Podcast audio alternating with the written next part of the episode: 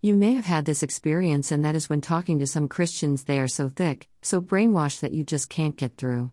Well, I met one the other day who is like that. A woman stopped me who was on the shopping square with literature, and there was a sign next to her that said Ten Commandments quiz. She came on with, Do you know Jesus? I told her yes and that I was saved. The following is the highlights of what was talked about. They are not in exact order or with the exact words used, as you know how these conversations go, they are all over the place. So, here goes. Me, we need to follow all the laws. Many Christians are hypocrites in that they say the law was done away with, yet they are the first ones that would vote for a politician or judge or they would run for office themselves. What they did was, in the Bible, they changed one word and it was ritual and wrote law. When, in fact, it was only the ritual that was done away with. Her, we talk about the gospel.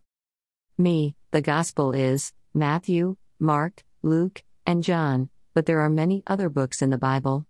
We need to study the whole Bible. Bible scholars tell us that 71% of the Bible is civil. Jesus said, If you love me, you'd obey my commandments. Her, Jesus said many ifs. This was a cavalier attitude on her part. In conversations, many times you don't have time or you are not given the time to answer. They also are quick to change to another topic. But here is my response to this and to any reader who might think like this, and that is what this woman is implying is that this is of no concern. Everything that Jesus said is of importance. So, let's talk about this if. People like to sidestep the issue when they know that they are guilty, when it would destroy their interpretation of the Bible. Me, do you know where heaven it, the physical heaven? This got her to think, and she admitted no. Me, we are told right in the Bible. Heaven is right above us. As high as the heavens are above the earth, so are my ways higher than yours. Therefore, the earth cannot be a globe as what is above for us, is not above for those in Australia. This got her to think, but in a couple of seconds she was off on her own course. But I went back to the same topic. Me, God said that the earth is his footstool. Now, picture a footstool, would it be round going at 1,000 miles per hour? Would it be traveling around the sun at 67,000 miles per hour? He would say, Where is my footstool? I then added, would you agree that most evolutionists are either atheist or agnostic? Her, yes. Me, it would be easier to reach them with the Bible by first talking about what their interest is. Then, when they are told that the earth is flat and that we are the only ones out there, they have to rethink everything. During this conversation, I gave her my web address. But I doubt she will look at or do her own research on the flat earth. At this point, I said I had to go, as I saw that she had become a little hostile. She did not give me any of her literature, so I don't know what church or cult she was from. But was this all a waste of time? No. Any time that you see some religious person or group on the street, it's an opportunity to talk to them. Unfortunately, there are many of them that are so brainwashed that they will not understand what you are saying, that's fine. But think of those who do, though they are few and far in between.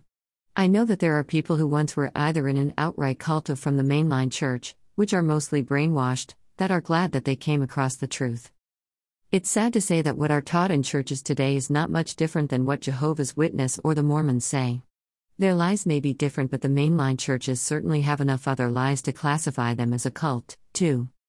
When you do have a conversation with anyone like this, it's good to record this shortly thereafter, which is what I did. I just had a notepad to do so. You might not get verbatim of what was said, but you'd be more accurate than if you were to retell it to a friend a week later. The best thing to have is an actual recording, either video or audio, but a lot of people would not like to be recorded. Then, after you met someone and go over your notes, you can refine what you said for the next time. Technically speaking, you can record anything that is in public. So, if you want to buy one of those little video cameras that clips on your shirt, by all means do so.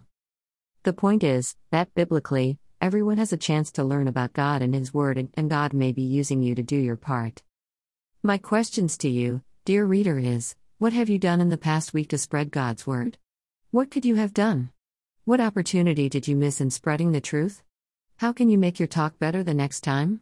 What can you do this week? Sit down now and write out your answers and thoughts. Then act on them. It's no accident that the first book after the Gospel is the book of Acts. That means that the apostles and disciples put their knowledge into AC Tiananmen and told others about the Bible truths.